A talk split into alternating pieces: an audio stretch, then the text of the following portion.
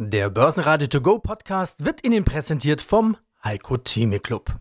Werden Sie Mitglied im Heiko Theme Club. heiko-theme.de Börsenradio Network AG Marktbericht Im Studio Sebastian Leben, Peter Heinrich und Brian Morrison. Außerdem hören Sie diesmal zum Corona-Crash Jochen Stanzel, Chefmarktanalyst von CMC Markets, Robert Halver, Leiter der Kapitalmarktanalyse der Baderbank, Vermögensverwalter Michael Reuss von Huber Reuss und Kollegen, zum Ölpreis Marktanalyst David Jussof von IG, zu den Chancen der Tech-Werte durch Corona Tech-Experte Thomas Rappold und zu den Jahreszahlen von DMG Mori CFO Björn Biermann. Alle Interviews in ausführlicher Version hören Sie auf börsenradio.de oder in der Börsenradio-App. Wer auf einen Turnaround Tuesday gehofft hat, der sah sich am Vormittag noch bestätigt. Da hatte der DAX ein ordentliches Plus von zeitweise über 400 Punkten. Selbst die 11.000 Punkte Marke wurde wieder zurückerobert. Die Gewinne wurden im Laufe des Tages aber allesamt abverkauft. Schlusskurs im DAX 10.475 Punkte, minus 1,4%. Von der Bundesregierung kamen Signale, dass es kein Konjunkturpaket wegen Corona geben soll. Der Markt zeigt sich enttäuscht. In den USA dagegen sicherte Donald Trump den betroffenen Firmen finanzielle Hilfen zu. Folgerichtig können sich dort die Börsen im Plus halten, allerdings nur gering bis kaum. Die Unsicherheit und Nervosität sind nach wie vor groß. Ja, hallo, mein Name ist Jochen Stanzel, ich bin äh, Chefmarktanalyst bei dem CFD Broker CMC Markets in Frankfurt. Das war jetzt wirklich ein schwarzer Montag, was wir gesehen haben. Es war ein typischer Crash, oder? Gäbe es eine andere Wortwahl, was, was da jetzt los ist? Nee, nee, also US-Börsen äh, schon über Nacht ein Limit down gestellt. Da wurde also eine Untergrenze eingezogen. Tiefer konnte er nicht fallen. Dann hatten wir die Börseneröffnung. Dann war, glaube ich, äh, ganz kurz Handel. Dann der nächste Limit down bei der 7% gefallen war, der S&P gegenüber Kasachstan Freitag. Also da sind automatische elektronische Abriegelungen gewesen, um die Emotionen zu beruhigen. Also das ist ein Crash gewesen, kann man nicht anders sagen. Ja. Waren es denn vielleicht zu viele Computer oder war es die menschliche Psychologie?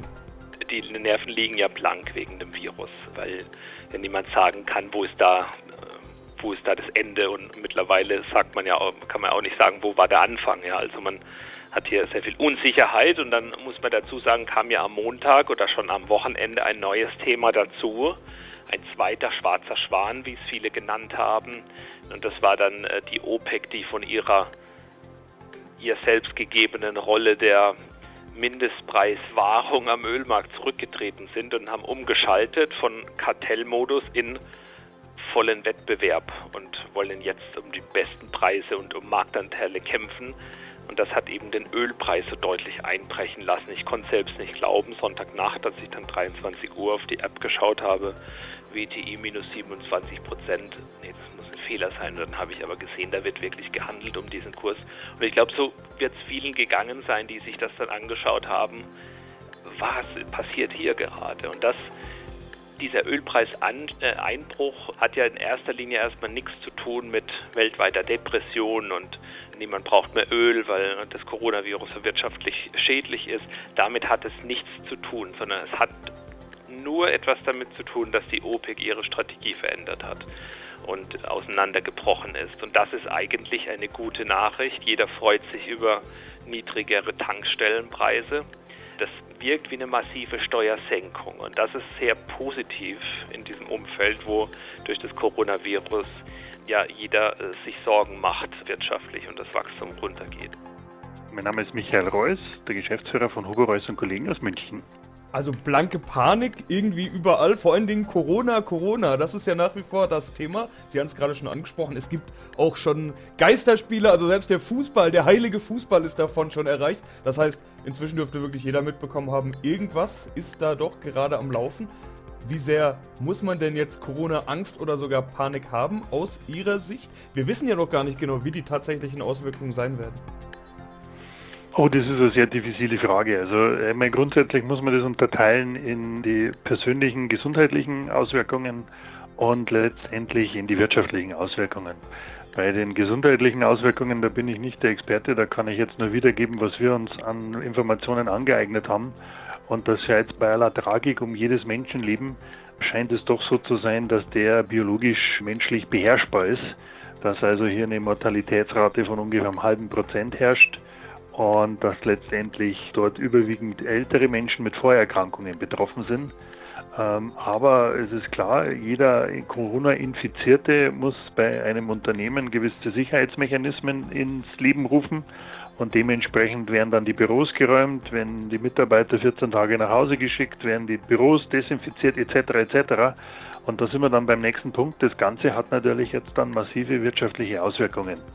Also dass wir jetzt hier in eine Rezession reinmünden, das ist, glaube ich, ziemlich klar. Aber auf der anderen Seite bietet das natürlich jetzt im Moment Riesenchancen, weil es ist auch, glaube ich, jedem klar, dass neben den Notenbanken auch die Regierungen jetzt massiv äh, gegensteuern werden. Also Herr Trump hat Maßnahmen angekündigt, die FED hat schon die erste Maßnahme und wird mit weiteren kommen. Die EZB kommt diese Woche noch. Es ist jetzt der große Moment, wo sich die Frau Lagarde profilieren kann. Die wird sicherlich auch versuchen, ihren, ihren Stempel aufzudrücken, einen Impuls zu setzen. Also da werden jetzt alle gegensteuern und das kombiniert mit einem Markt, der panisch abverkauft, wird es dann langsam schon sehr, sehr interessant. Wichtig ist, dass man nach wie vor das große Bild vor Augen hat, dass wir noch lange keine großartigen Zinsen sehen werden. Und aus dem Grund ist natürlich dieses Umfeld dann sukzessive für Schnäppchenjäger geeignet, weil sie halt jetzt auf einmal wieder sehr, sehr gute Aktien kriegen mit Dividendenrenditen von über 5 Prozent. Und das ist momentan besser dann wie jede Anleihe. Mein Name ist Robert Halver, ich bin der Leiter der Kapitalmarktanalyse der Baderbank. Herr Halver, Panikzeit oder Schnäppchenzeit?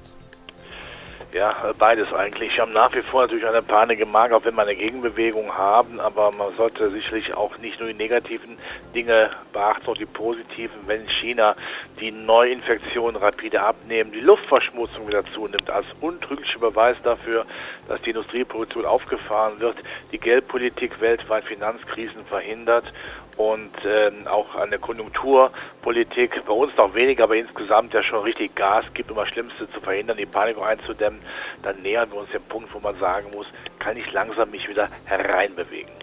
Was natürlich zu verstehen ist, aber es war ein Crash, manche nennen es ja schwarzer Montag, das sind Panikverkäufe gewesen par excellence. Meine, wir haben ja eigentlich hier die Besonderheit, dass zwei sensible Bereiche eines Menschen in Gefahr ist. Die Gesundheit und sein Vermögen. Und da kann ich mir schon vorstellen, dass der eine äh, oder andere wirklich nervös wird.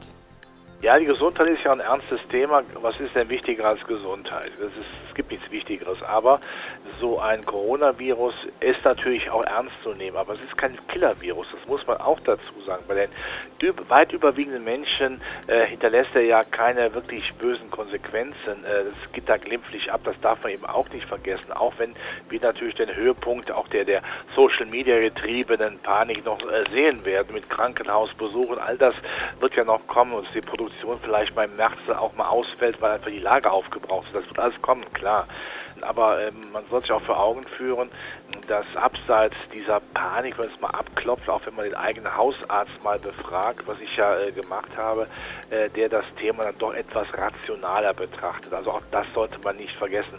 Panik ist ja nie gesund, äh, wenn man es betrachtet. Und die Vermögensausstattung, klar, da hat man jetzt mal Geld verloren, richtig Geld verloren, aber für einen Langfristinvestor, äh, da bin ich mir sicher, wir werden auch diese Schachtel auswetzen. Es wird ja einiges dafür getan, damit es eben dann auch äh, früher später auch abebbt. Und in China hat man diesen Effekt ja auch. Man muss den Chinesen jetzt nicht unterstellen, dass sie zu äh, viel Transparenz an den Tag legen, aber wenn man es dann gehabt hat, ist man ja auch durch. Herzlich willkommen, liebe Zuhörer. Mein Name ist David Yusuf. Ich bin Analyst beim Online-Broker IG und dem Portal DailyFX. Und von uns erhalten Sie tagesaktuelle News zu den relevantesten Märkten, darunter DAX, Dow Jones, S&P und natürlich auch dem Ölpreis. Der Ölpreis, ja, ist spätestens seit Montag stark eingebrochen, weil insbesondere wenn wir uns den Brentpreis anschauen, aber für den WTI-Preis gilt dasselbe und es ist ja bekannt, ist, die OPEC Plus Staaten sind zu keiner Einigung gekommen. Demzufolge ist Saudi-Arabien äh, mit einem Preiskrieg oder hat mit einem Preiskrieg gestartet hat die offiziellen Preise enorm nach unten gesenkt, ähm, sowohl für Asien als auch für die europäischen Länder. Was plant damit Saudi-Arabien? Letztendlich ist es, die Marktanteile zu verteidigen. Der, das heißt, auch für den Ölpreis oder beziehungsweise dieses Ereignis kann man quasi als nochmal Benzin in das sogenannte lodernde Feuer mit betrachten im Moment. Also das heißt, das kommt nochmal zusätzlich on top auf die Unsicherheit, die auf den Markt einwirkt. Und insbesondere im Energiesektor, im Ölsektor sind ja viele Unternehmen, die kreditbasiert operieren. Wir insbesondere in den USA. Das heißt, dass wir haben ja in den letzten Wochen bereits schon eine gewisse starke Entwicklungen in den Renditemärkten gesehen in den USA, weil eben der Anlauf in die Safe ähm, Haven Assets enorm stark gewesen ist und die Renditen demzufolge stark nach unten gedrückt wurden, die langlaufenden. Und jetzt könnte es eben durch diesen Ölpreisschock auch in dem ja, Junk Bond Sektor quasi, ähm, wenn man das so sagen soll, wo die meisten energiebezogenen Kredite im Moment liegen, könnte es da zu Problemen kommen. Da müssen wir natürlich trotzdem erstmal abwarten, wie sich das Ganze entwickelt. Im Großen und Ganzen ist es aber so, dass der fallende Ölpreis, wenn er wirklich weiterfällt, nicht unbedingt positiv ist für die meisten Länder. Er kann natürlich teilweise auf ja, den Konsum positiv einwirken, aber wir haben, wir müssen dabei bedenken, dass wir uns in einer globalen äh, Wirtschaft jetzt mittlerweile befinden, die sehr stark vernetzt ist. Das heißt, sowohl die Konsumenten als auch die Produzenten müssen in einem gewissen Gleichgewicht stehen. Und wenn eben der Preis zu tief fällt, dann bekommen viele Produzenten Probleme. Und das dürfte sich ebenfalls auf die Konsumenten früher oder später auswirken. Und was aber noch dazu kommt, ist ja die schwache Nachfrage, die durch das Coronavirus trotzdem noch erwartet wird. Und wenn wir jetzt noch ein stark steigendes Angebot bekommen durch diesen Preiskrieg, viele Länder haben sich ja schon dazu geäußert, zum Beispiel Nigeria, die könnten ziemlich schnell zwei Millionen Barrel auf den Markt zusätzlich bringen, wenn eben der Deal Ende März ausläuft. Libyen hat im Moment noch eher ein verkürztes Angebot, aber auch da wird erwartet, dass die wieder auf den Markt kommen könnten mit zusätzlichen 1 Million Barrel pro Tag. Also das heißt, die, das Angebot wird enorm hoch ausfallen im zweiten Quartal und selbst wenn wir eine leicht anziehende Nachfrage zu sehen bekommen, wird es wahrscheinlich nicht ausreichen, um diesen Angebotsüberhang im zweiten Quartal zu verringern oder deutlich zu verringern, um den Markt zu stabilisieren. Insofern sollten wir vom Ölpreis im Moment wirklich nicht viel erwarten. Die aktuelle Erholung, die wir jetzt vielleicht sehen, ist wahrscheinlich ebenfalls newsbedingt oder bedingt durch die Erholung an den Aktienmärkten auch ein wenig. Ansonsten sind wahrscheinlich weiterhin tiefere Preise zu erwarten. Stärkster Gewinner im DAX war die Deutsche Post mit 6,1% plus. Hier kamen Zahlen im Rahmen der Erwartungen. Der Gewinn stieg um 26% auf 2,6 Milliarden Euro. Die Dividende wird um 10 Cent auf 1,25 Euro je Aktie erhöht. Weitere Gewinner waren SAP und Daimler mit jeweils 1,7% plus. Verlierer des Tages sind die Deutsche Börse und Fresenius mit jeweils 4,4% minus. Schlusslicht war E.ON mit minus 4,7%. Ja, sehr geehrte Damen und Herren, mein Name ist Björn Biermann, Finanzvorstand der DMG Mori Aktiengesellschaft und ich freue mich, Ihnen gleich einen kurzen Rückblick auf das Geschäftsjahr 2019 geben zu dürfen. Dazu erst auch noch meine Einführung. Sie bauen Werkzeugmaschinen, also Maschinenbau. Wir sprechen über die Zahlen 2019. Aber zuerst muss ich natürlich das Stichwort einwerfen, das man aus allen Richtungen hört. Corona. Von überall. Inzwischen ist irgendwie jeder betroffen. Das Klopapier ist ausverkauft. Events werden abgesagt. Fußballfans dürfen nicht ins Stadion und so weiter. Zum Glück sind die meisten noch nicht erkrankt. Aber es gibt auch immer mehr Fälle. Auch bei den Unternehmen. Auch bei Ihnen hatte ich gesehen. Ja, und oft heißt dann die erste Maßnahme Quarantäne, Zwangsurlaub Urlaub, auf der anderen Seite belasten aber dann unterbrochene Lieferketten, fehlende Absatzmärkte und so weiter. Also der dicke Rattenschwanz kommt erst noch. Herr Behmann, wo gibt es bei Ihnen Corona-Berührungspunkte? Ich hatte ja gesehen, sogar das erste Werk wurde geschlossen. Vielleicht fange ich anders an, erleben. Bei uns hat wirklich Gesundheit und die Sicherheit unserer Mitarbeiter hat bei uns wirklich im Konzern bei dem die oberste Priorität. Sie sprachen es an, der Coronavirus nimmt halt zunehmend Einfluss in unseren Alltag, unser tägliches Leben. Er breitet sich weltweit zunehmend aus. Wir hatten in der Tat äh, vor letzte Woche einen Fall, einen positiv getesteten Kollegen bei uns am Standort in Fronten. Wir haben diesbezüglich unverzüglich als Vorstand reagiert, haben auch freiwillig den Standort für drei Tage geschlossen. Alle Personen, erstens dem, dem Mitarbeiter geht es äh, gesundheitlich gut. Alle Personen, die im direkten Umfeld mit ihm waren, sind alle negativ getestet worden und dementsprechend haben wir auch Donnerstag letzter Woche wieder unseren Standort in Fronten geschlossen. Sonst, Sie sprachen es an, nein, es gibt keine Unterbrechung der Lieferkette. Die Lieferketten sind momentan weiterhin versorgt, sei es von China, auch global, haben wir aktuell keine Unterbrechung, was das Thema Lieferketten betrifft. Mein Name ist Thomas Rappold, ich bin Investment Advisor für Technologieindizes wer gewinnt, wer verliert. Schauen wir uns das mal ein bisschen an.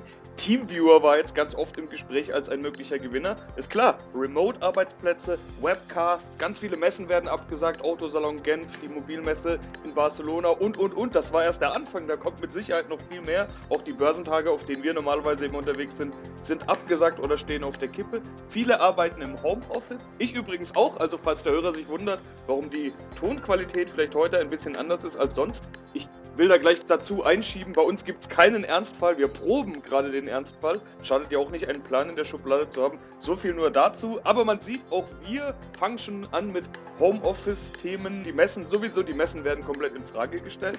Jede Krise hat ihre Gewinner. Welche Tags könnten denn die Gewinner sein? Also ich denke insbesondere solche Unternehmen, die an der Schnittstelle arbeiten, die man überschreiben kann als Future of Work. Also früher war das vielleicht vor Investoren ein Problem zu sagen, man arbeitet aus dem Homeoffice oder Remote, dann wurde mit der Nase gerümpft, die können sich das Büro nicht leisten.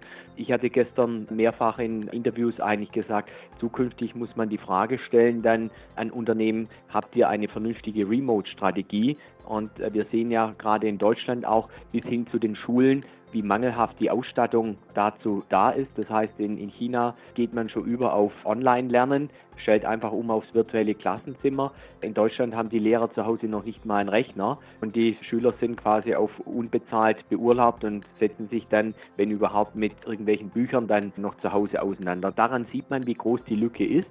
Das bedeutet, Unternehmen, die mit Kollaboration sowie Teamviewer zu tun hat, die mit Videokommunikation, zukünftig auch Virtual Reality, dass man virtuelle Meetings dann abhalten kann, äh, Cloud-Anbieter wie Box oder Dropbox, um Dokumente zu scheren, aber auch Anbieter, die generell Cloud und hybride Cloud-Lösungen, also man sagt sogenannt On-Premise, also verfügbar haben und in der Cloud.